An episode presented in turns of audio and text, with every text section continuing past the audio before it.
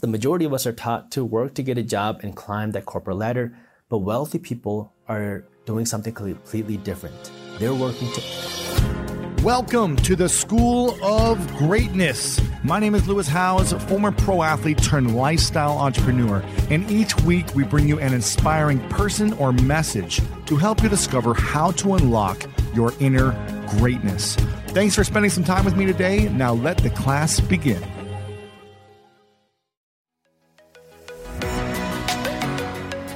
Welcome to this special masterclass. We've brought some of the top experts in the world to help you unlock the power of your life through this specific theme today. It's going to be powerful, so let's go ahead and dive in.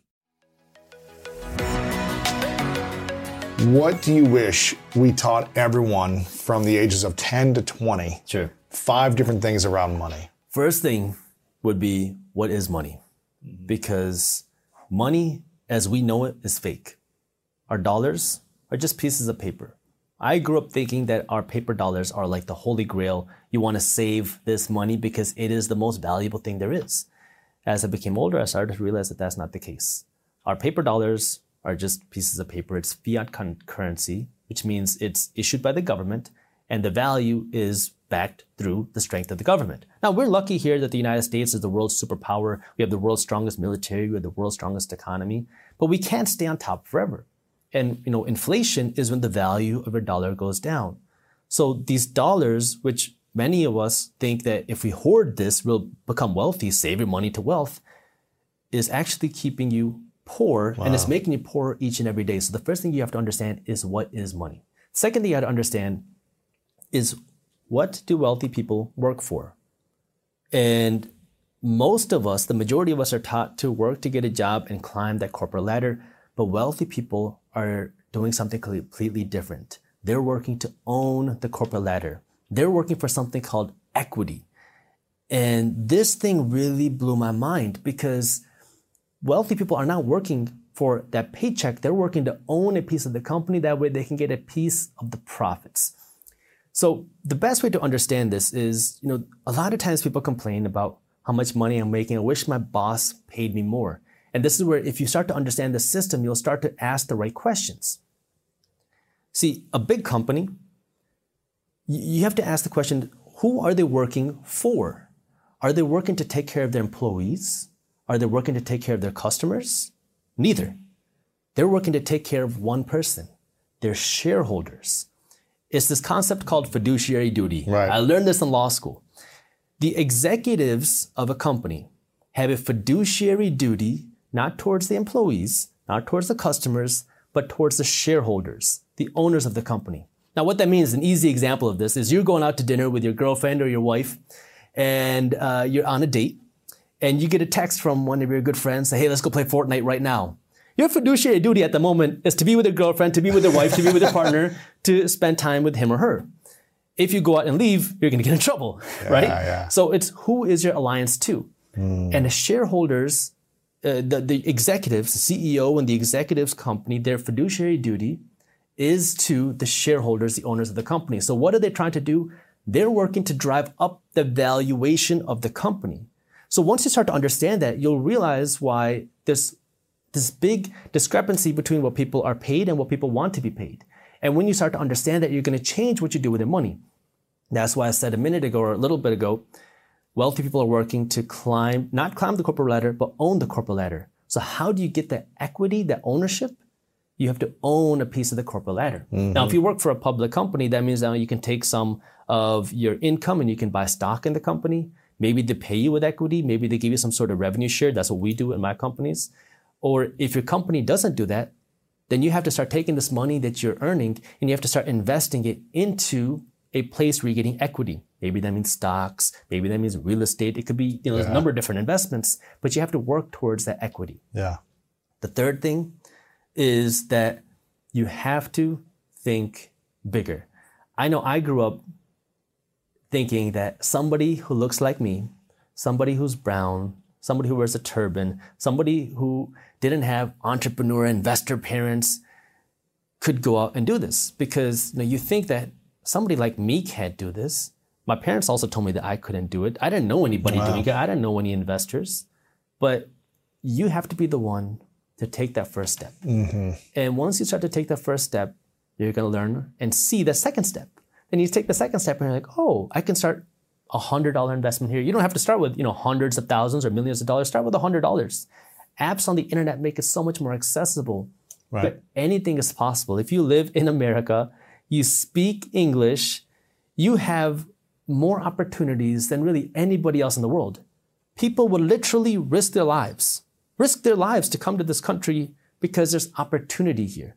And so if you're here, you have the ability to understand what you and I are saying, and you have that technology to do it, you're blessed. Yeah. Now, what do you do with this, right? You, you have to go out and start learning. You have to go out and start doing. And then the next thing that you have to do Number four. Number four is you have to understand the concept of debt because we live in this consumer culture. And it, it's interesting where, you know, we want to live this flex lifestyle, right? I want to show off on Instagram. I want to show off my new car, my new Chanel Gucci purse. And we, we kind of get caught up where I need to live a certain lifestyle that way people can think that I'm rich. But what you're doing now is you're living broke, Right. making everybody else rich, so people think you're rich. you're, you're, you're product rich, you have a lot of nice stuff, but you're you're broke. And so when you live that type of lifestyle, you are the reason why Gucci, Louis Vuitton, Chanel are making so much money, but it's keeping you broke. The richest person in the world, sometimes he's the second, sometimes he's the third, is the CEO of Louis Vuitton. No way. Really? Yeah, Bernard Arnault. And why? How did he get there? Because everybody wants to look rich. Everybody wants the Louis Vuitton. And you know, you, I saw this in the the pandemic, especially. We were in a recession in 2021, but luxury sale of uh, products were breaking new Come records. on. Really? They're breaking records in 2021 Why is that? Stimulus checks went out, people had cash, hmm. and some people used that money to save, some people used that money to pay down debt, some people invested that money, but a big chunk of people took that money to places like Gucci, Louis Vuitton, and now you go and spend it. You would think when the economy is, well, I guess when people are losing their jobs and there's financial uncertainty of the future, you'd think people would be saving or investing, not spending on luxury goods, especially if you can't even go outside to flex it. You can only do it on social media you, in the you don't comfort need of your to. home. You don't need to go outside anymore. You can just do it on social I media. know. And so if you don't have the cash to do it, people are going into debt to buy it. And it's becoming easier and easier because of now things like buy now, pay later. Right. It is one of the fastest growing industries in fintech. I love financial technology, but it, it breaks my heart. I mean, it just, it, it rips my heartstrings when I see the growth of this buy now, pay later. Because what does that mean? I can go out and buy anything I want, not pay for it today, pay it off over three months, and then if I don't, I get slapped with 25% interest. Hmm. And if you are 18, or let's just say 21, I give you $6,500. You never invested another penny, but you invested those $6,500 and you could get an 18% return on that money. And you retire at 65 and you look at this investment portfolio, you would have over $11 million. Wow. Now, everyone watching this thing, where the heck am I going to get 18% on my money? Exactly.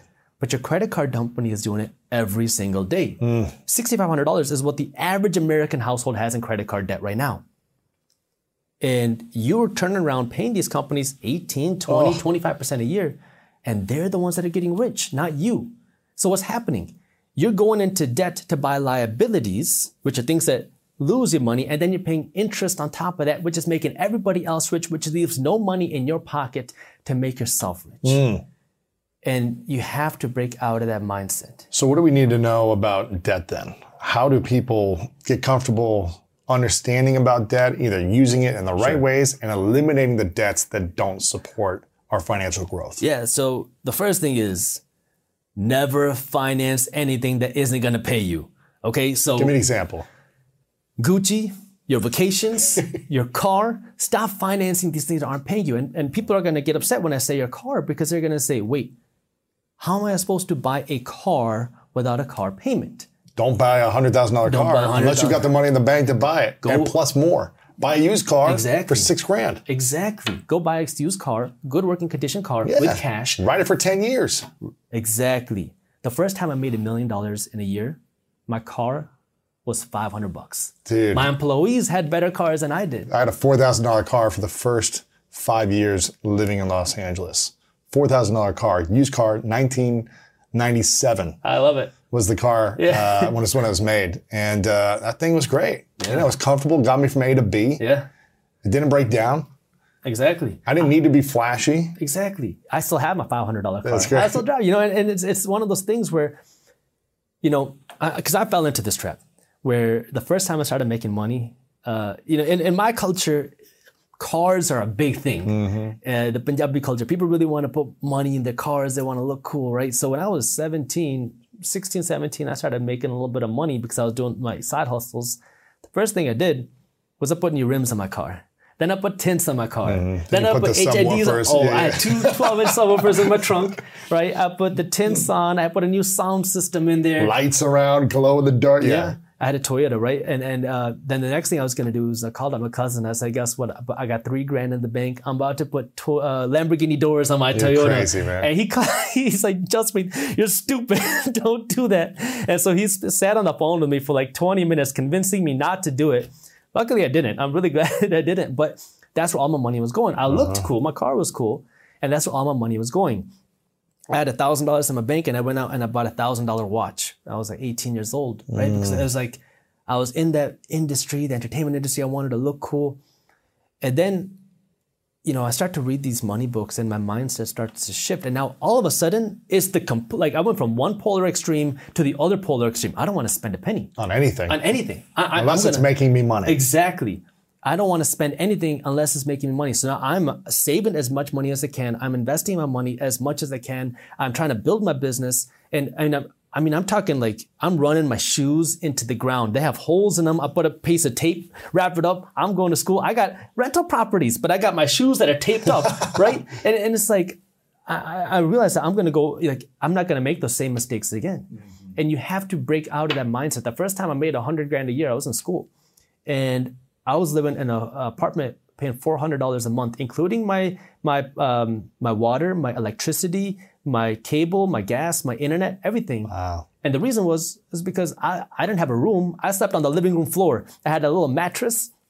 I used to pull that into the living room, put that down, go to sleep at night, wake up, fold up the sheets, put them away, drag the mattress back into the hallway because I'm like, you know, I realized that the power of compounding your money. I realized the power of putting your money into the right assets. And I'm like, this is my time to build. I've been blowing this money that I'm earning on things that are making everybody else rich. Right. I'll spend money on that stuff a little bit later. Right now, I want to make myself rich. Yeah. And so, you know, you, you have to just first understand what it is that's worth spending money on and what's not. And then, you know, if, if you do have that debt, you've got to come up with a strategy to pay it down as fast as possible. First thing you can do, if you have a lot of credit card debt, call up the companies. See if they're going to uh, be willing to just give you a lower amount. See if they're willing to work with you. Say, look, I got $10,000 worth of debt. I'm never going to pay this off.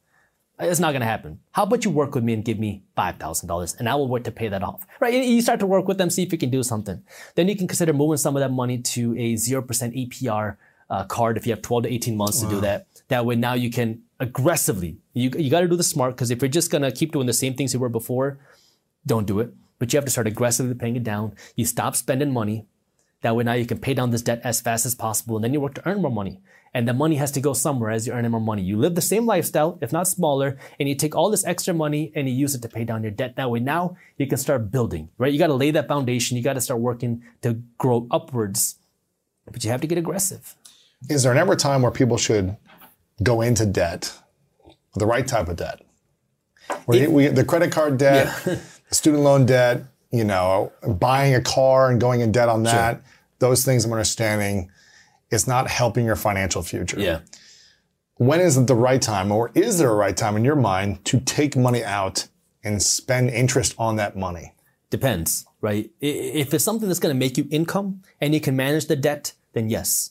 But it's not for everybody. Right. Some people don't have it in them to manage the debt. Some people don't have it in them to manage investments. Some people don't have it in them to run a business. If you're not the entrepreneurial investor type and you don't like looking at numbers, you don't like managing money, you don't like trying to grow this, stay away from it. Now you go up, maybe you can get debt to buy a home, but that's it. But if you are more the entrepreneurial type, you you have it in you that you want to grow. Now if you're using debt, you should only be using debt to buy something that's paying you with income, something that's going to make you more money. What do you, do you have any debt out right now? Right now, I do not. I have people paying me loans, but I personally don't have any debt right now. And, and uh, I, I kind of went through this phase where I have all this real estate, but I have no debt on it. And the reason is is because I'm waiting for the right opportunity. I will. I will have more debt. Really? Yeah. I'm just waiting for the right opportunity because right now all my real estate is paid off. You've paid off all the real All estate. the real How many properties do you have? Uh, units in the dozens, a number of units, but now I'm just waiting for the right opportunity. And it's all paid off. All paid off. So now there's just cash coming in. It's cash coming in, and you know, for Do you still have that s- I still got that one. $6,000 That's rented for eight hundred and fifty dollars a month. that eight thousand dollar place? eight thousand dollar place. That's just bringing in eight hundred bucks a month. eight hundred and fifty dollars a month. Clear and free. Just Yeah, you got to pay your expenses, your property taxes, yeah. your insurance, your maintenance, your management fees. Uh, but right now I have no debt on it, and so now what I'm waiting for is and how much could you sell that for now? uh, probably a hundred thousand, hundred twenty. I mean, I don't know the Cool. exact, but Yeah, something yeah, in that range. it. It's not bad. Yeah, I mean, it's it's crazy because I never, I when I buy real estate, I never look at what can I sell this property for. I'm looking for one thing: cash flow. Cash flow, yeah. And, and so this is a big mistake that leads people into a lot of problems in real estate because when you start buying real estate, hoping that you'll be able to sell it for a higher price in the future, and things don't go as planned, then what? Yeah, you're screwed. Now you're screwed. So you know, for me, I, I look at uh, one thing: cash flow, and will I be able to see more growth in this area? So I look where businesses are moving, where's money moving to, and then that's where I want to invest because I know if property prices go up, hey, it's icing. Property prices go down, it's okay. I still got my rent, Yeah. which is which is covering my costs. So what's your goal, right? With the the dozens of units for the opportunity for something bigger, or what's the, the plan? Something, something, yeah, uh, it can be anything. Something bigger in real estate, and I'm looking for the right opportunity. But again, my focus now isn't in real estate like it was before. A few years ago, I was heavy in real estate, and I was- Really? I was doing everything that I can there, and a lot more opportunities were there. I bought a property in 2021. haven't bought anything in 2022 yet. But my focus now is building my business because I, I see a bigger opportunity there for me uh, than real estate. That's why I've been kind of, I'm still involved in real estate, Right. but not the way that I was a few you years ago. because you can earn more with your business if you put the business. attention and the energy and the money into building the team and the resources and the technology and those things. and, and it's more it's more fun because it's a lot more active for me. yeah. And then you know once this gets bigger, then I'll go back to real estate. But right now, like for the last few years, I've been kind of phasing slowly away from real estate as I can transition more into the business because you know it's just it's just more fun for me. Yeah.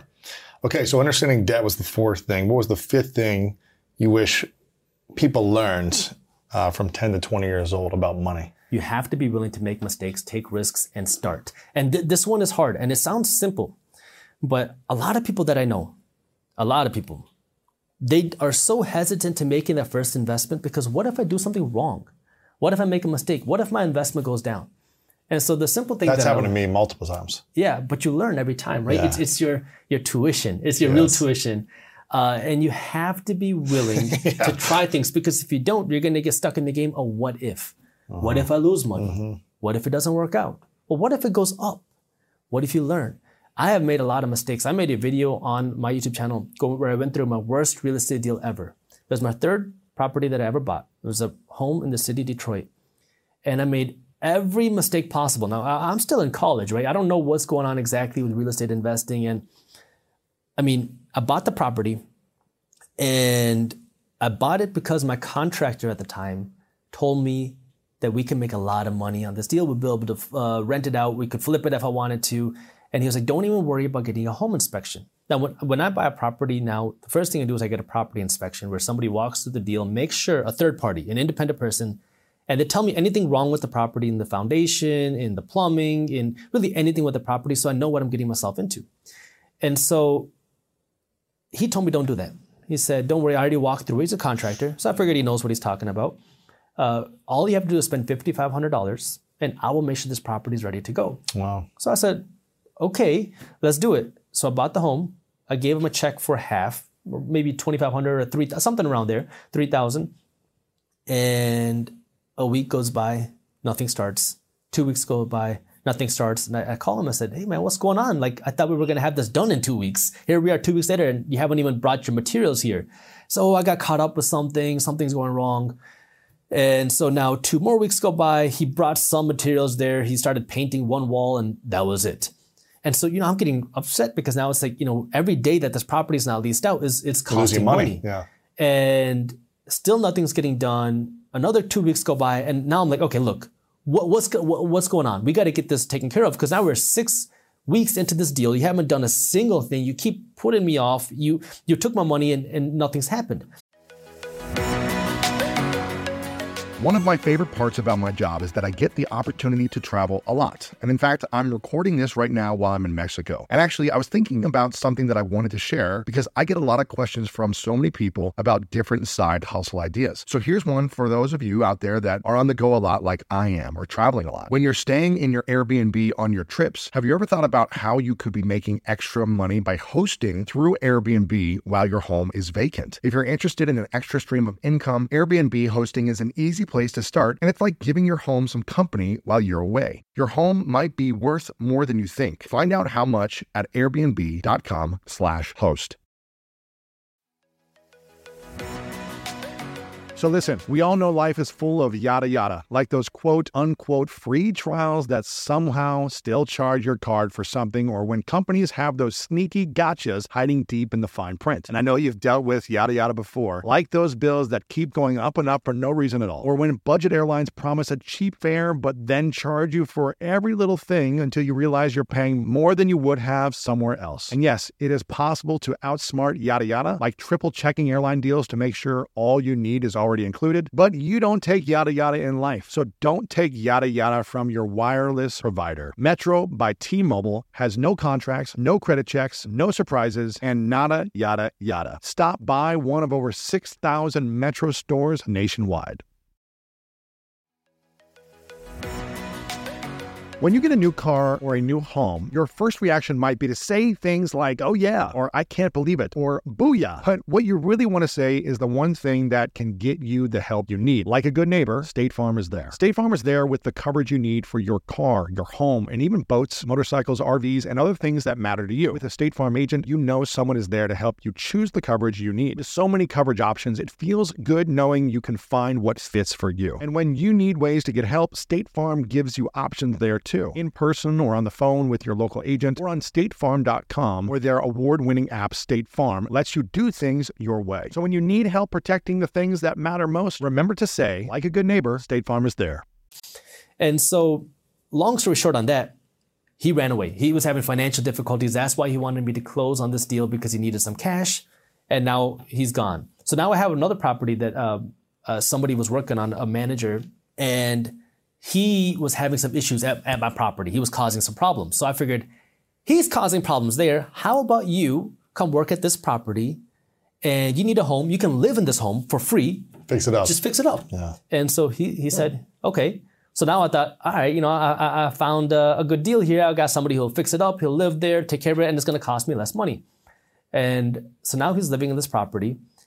And he's like, how about this? How about you just open up a charge account at Home Depot? And I'll just go buy stuff Ooh. and take care of it at the home. Ooh. I said, okay. So I go open up the charge account. He starts buying materials, not to work on my home, oh but to work gosh. on other people's properties. Oh my gosh. So now I'm like, dude, like you're spending my money to go work on other people's properties so you can make double profits over there. You haven't started any work on my home. You're not paying me rent. You have a dog that you're not taking care of who's pooping everywhere oh, in the oh, property man. and you, it's not being taken care of. And so now, how do I get somebody out of this home? I got to evict him out of my own property. There's no lease in place. So now it's we got into all these uh, legal issues of how do we get this person out of the home?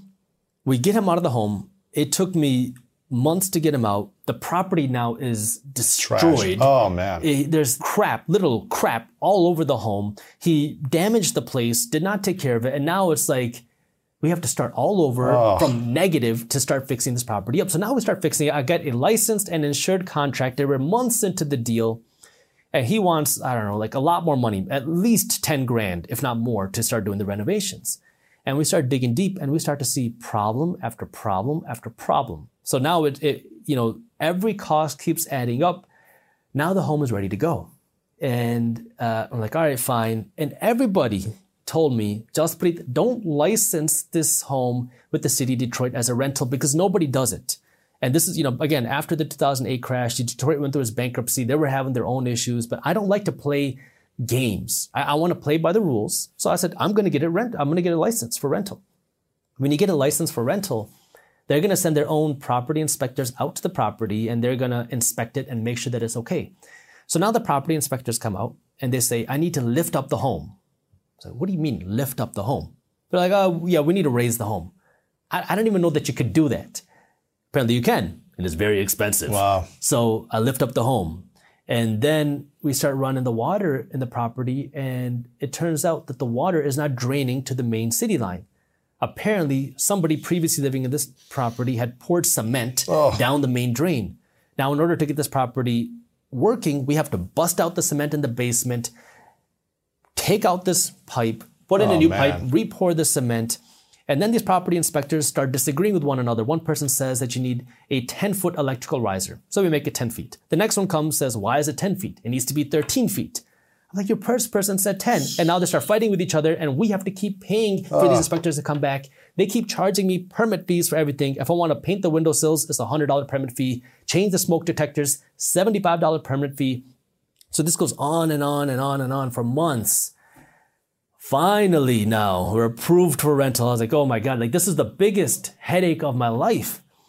We get a tenant in the property, we get licensed, a t- a tenant's in the property, and now we have the license, and the property inspector just decides to go back to the property. They don't tell us. They just go back there. Even though we're fully licensed, they had no reason to go there. They knock on the door, and apparently, we didn't know this, the tenant was uh, having a babysitting operation in a property. So now the inspector sees this, that this man. tenant is running an illegal babysitting operation. He tells us, he finds us, tells us we need to evict the tenant. And now we have to start this process all over again. man. So after that point, I was like, you know what? Just sell this property Wow. because this is the biggest headache. eh, And that was the only deal I ever lost money on. But I, lo- I learned a lot. It was my tuition. So you have to be willing to learn, be willing to make mistakes, and then be willing to grow from those mistakes, go on and, and you know, keep willing to go. What have you found are the top places that people should be investing? First, calculate how many days, weeks, months, or years you can live on your saving. Mm-hmm. Because when you do that, you'll start to, you'll gain security. You'll gain that. Okay. So look at how much you're spending. Okay. And then say, how much do I need? And whatever that number is, you're going to need more than that because it may go down rather than go up. So, okay, now do I have a year's spending? Mm. Okay. You, so I think I think you you start there. Then you start to think, um, what are the things that are most important for me? Like, and then you start with your your business or your residents that have a symbiotic relationship and that you know well. Let's say if you start with your business, okay, you're closer to that, investing in yourself with, with whatever that may end up being. That may be your best investment. Mm. Not not Okay. real estate, not uh, stocks, not the market. Well- Well, it depends. If you're if you're not, you know, if you're doing something where you can do it yourself, and that's the thing. But if you're in a job and and uh, that that's not the thing, Right. Because you because you're in a different position. Okay. But anyway, if you and then I, I I really think there's something good about your home, a basic thing about your home, because uh, it's nice forced savings and it also means that you you fix it up you you know you're saving you find out there's oh well if i add this thing or that thing and you're enjoying it. Mhm. so when you're enjoying it and you're controlling it and it's yours and so on uh, th- that's that's pretty good. And if you know if they keep mortgage tax deductions and so on you know there might be some benefits to it also okay? But that's not a black and white answer you know so you could take Yeah. a sharp pencil and say is it better to rent or buy?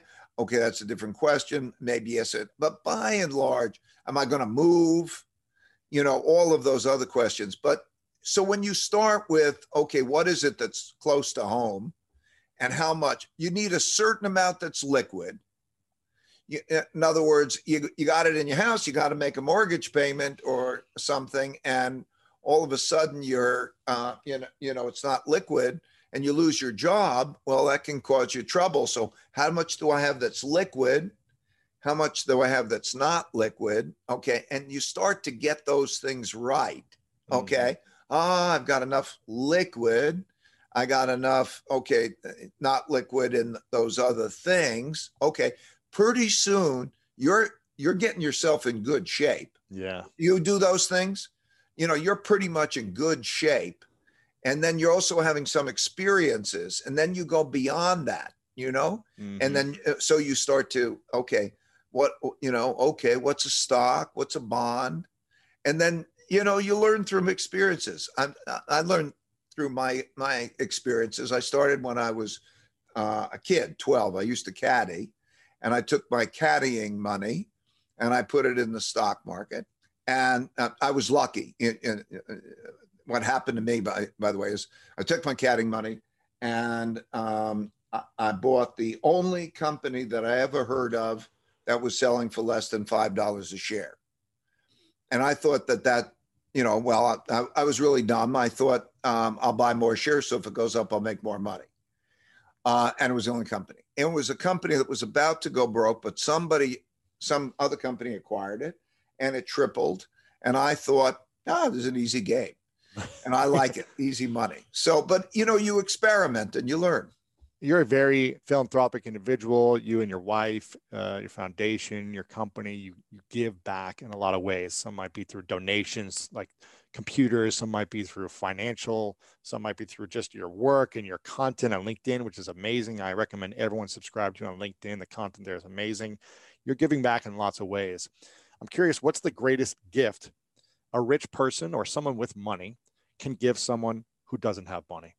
To give the knowledge, uh, teach a man how to fish is better than to give him a fish. I mean, I think you can give them both. You can give education and you can, uh, but uh, ability, the, the capacity to be productive, because, you know, uh, if I can give you the capacity to go out in the world it's like go into a jungle. I give you a knife, and can you live in the jungle?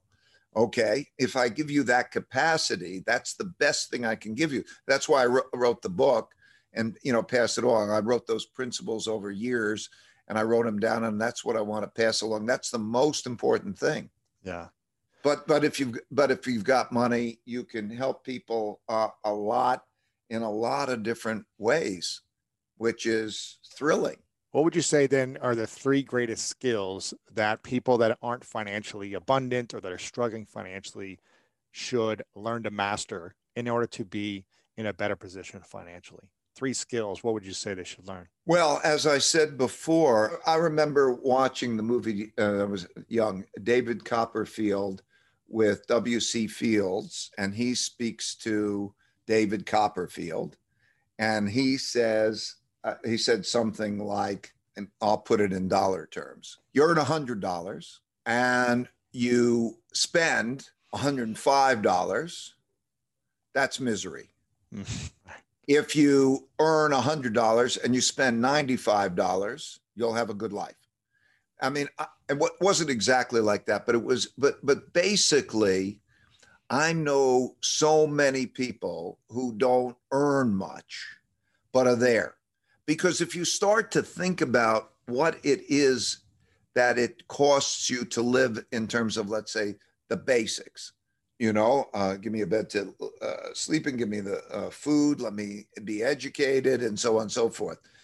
I think most people can get themselves in a position where, you know, they're net positive. Mm-hmm. So if you can be net positive and you could do that, that, you know, that's number one. Uh, you know, uh, as I carry that. So yeah. that's you know that's number one. Then I guess it was the list that we went to. You know, the second is you know what do you do next in terms of what do you need, what do you invest in, mm-hmm. you know, and then and then you know going beyond it, and then there avoid the following mistake, the most common mistake of investing, thinking that the investment that did good is a good investment people rather more expensive.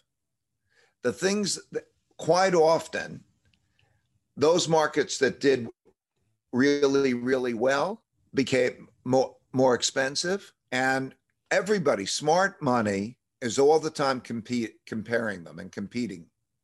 So what happens is um, the naive money buys the thing that was hot Mm. or is hot.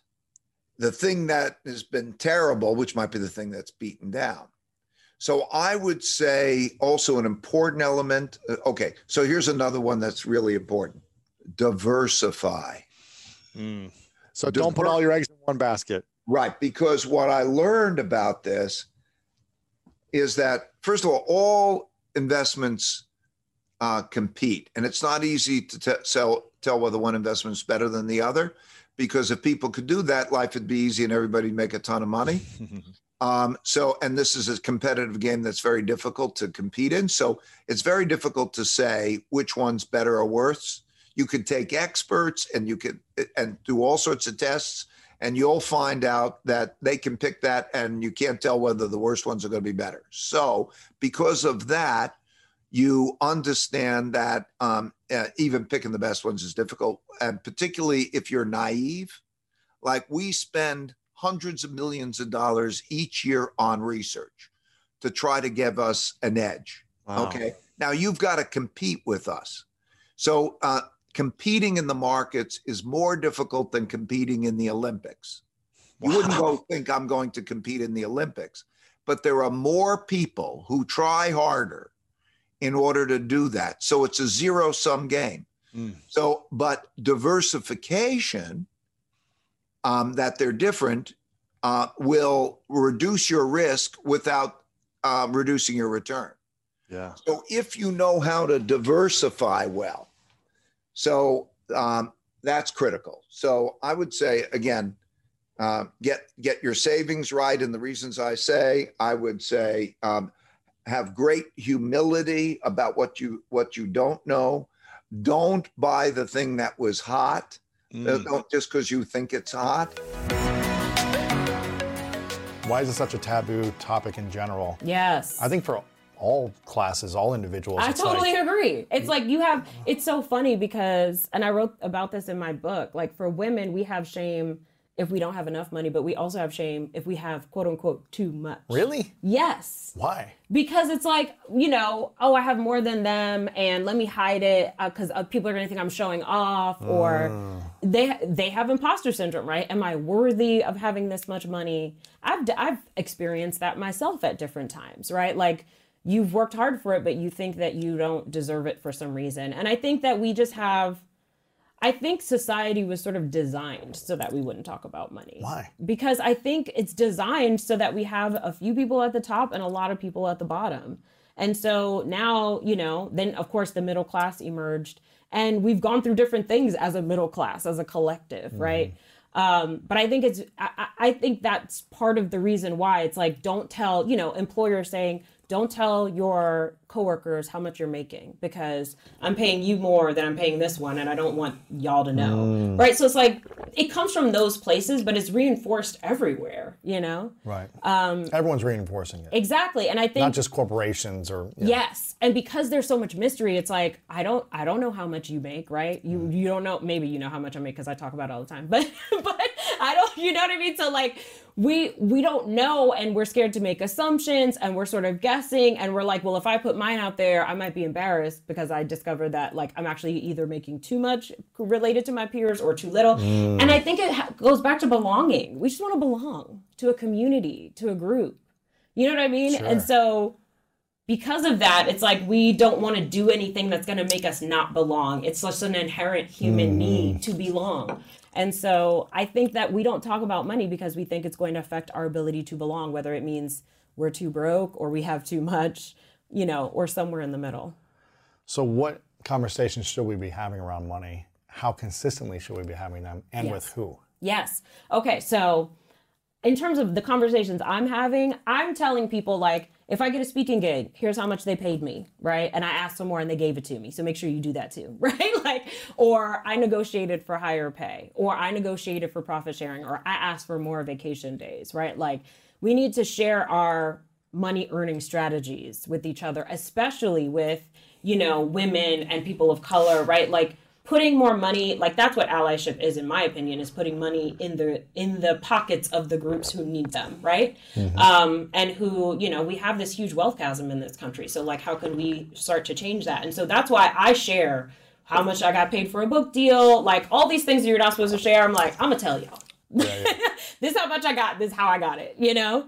Um, and I think it's important. So I think sharing money making strategies is very important. I also think one of the things that has been so valuable to me with some of my my peers, especially I will say my white guy peers in particular, have showed me like they have taught me things about like, you know, uh, investing strategies or you know like oh here's a strategy that i'm doing with my money or i'm investing in real estate or i'm doing these different things like what are people doing with money once you have some right, like once you have a little bit more than you need to live off of what do you do with the excess? And sharing those things right? Sharing that information because it's usually hidden. And it's like hmm. there's a small group of people that know and you don't know until you have peers who have done it and then you find out right, right. in those quiet conversations that aren't on you know on facebook right? Sure, sure, sure. so Should people be talking with their friends, their their family members, their spouses Yes. about money? Or Yes. What if someone's really uncomfortable says, you know what,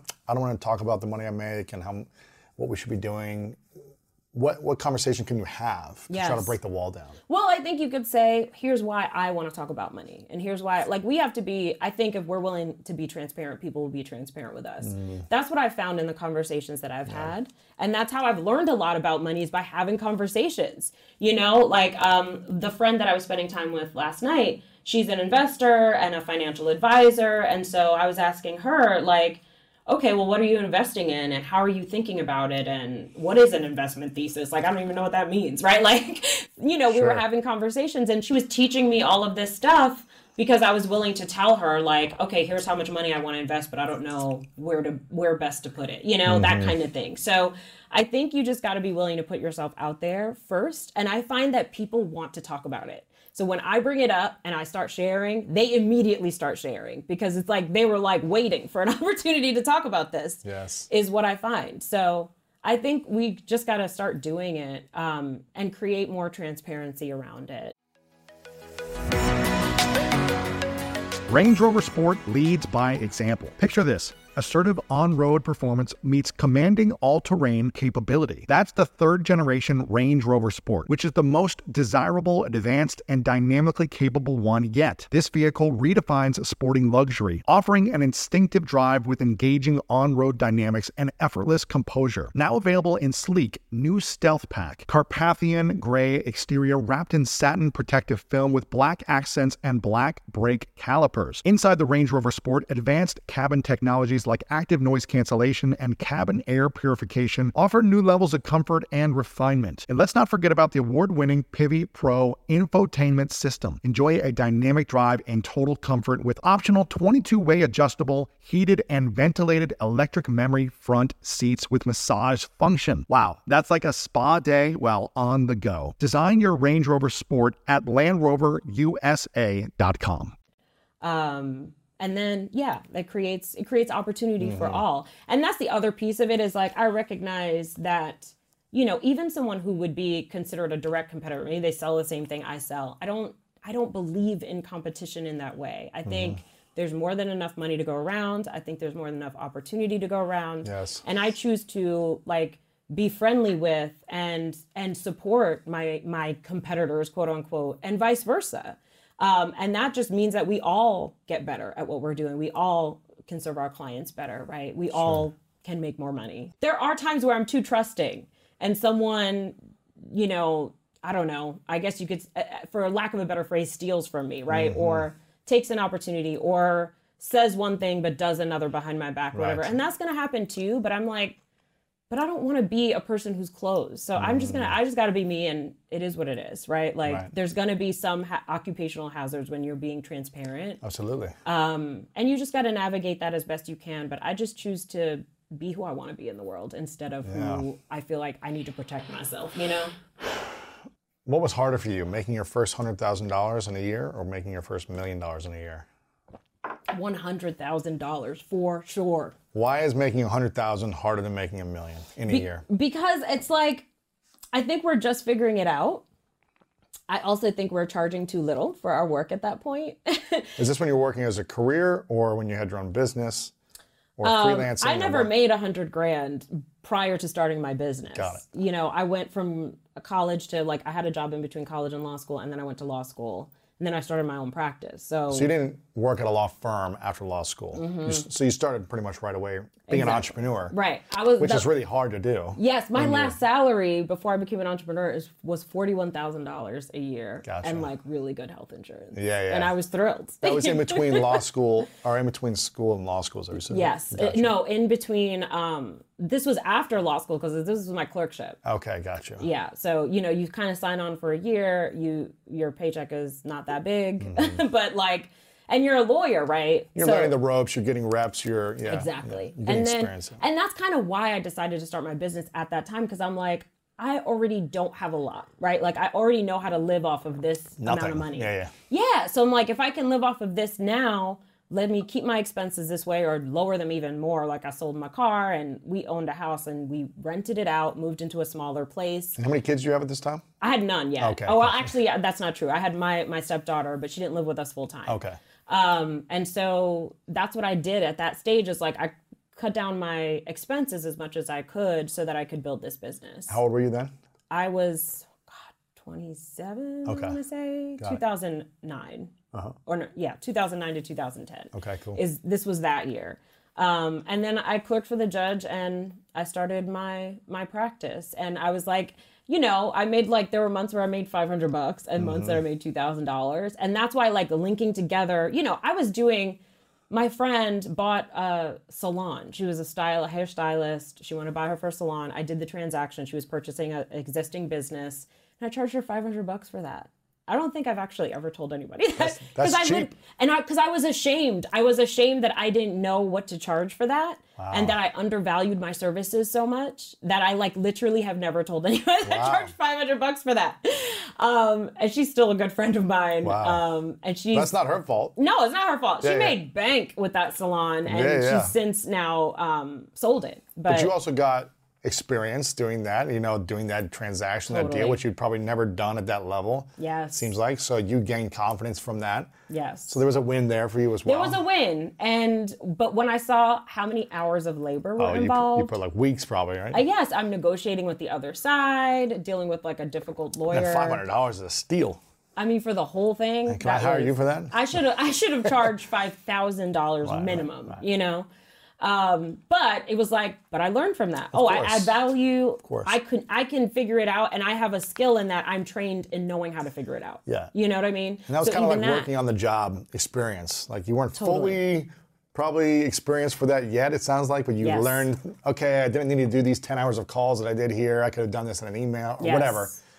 I don't know how this works, but whatever it was, you you learned your process to simplify it, to maximize it. So Exactly. And back to that hundred grand question, I think that's why. It's like we're figuring it out. Usually we don't know exactly what we sell in those early stages of the business, so we're selling everything. Mm-hmm. Everything. Whatever people come to us with, we're like, yeah, we could do that. we just create a custom offer for that. whatever money we can bring in, we'll do it. we Yeah. will take it. and so you're very busy. Um, I call this stage busy bee because you're very busy at this stage, but you're nothing's refined, nothing's efficient. Everything is just sort of like your massive labor towards Yeah. whatever you can make happen. And so that first hundred grand, I think you are hustling for that.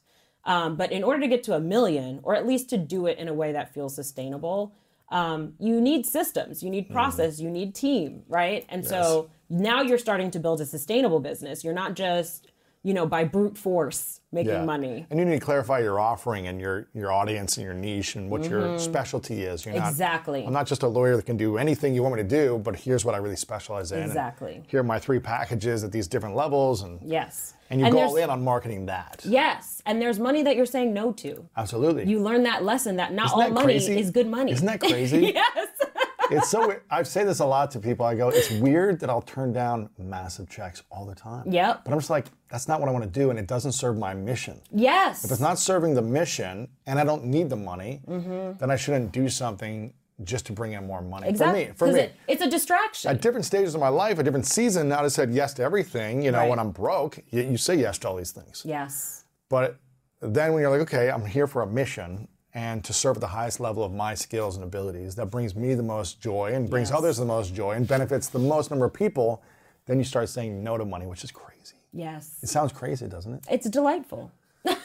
It I is. love it. No, I feel I feel like to me it lets me know that I'm not it's like I've not made money my master. Yes. Right? Like it's very important, but it is a tool. That's good. Yeah. You know what I mean? And I'm not beholden to it and I won't trade anything for it. There's plenty of things that I will not do and I don't care how much you pay me, you know?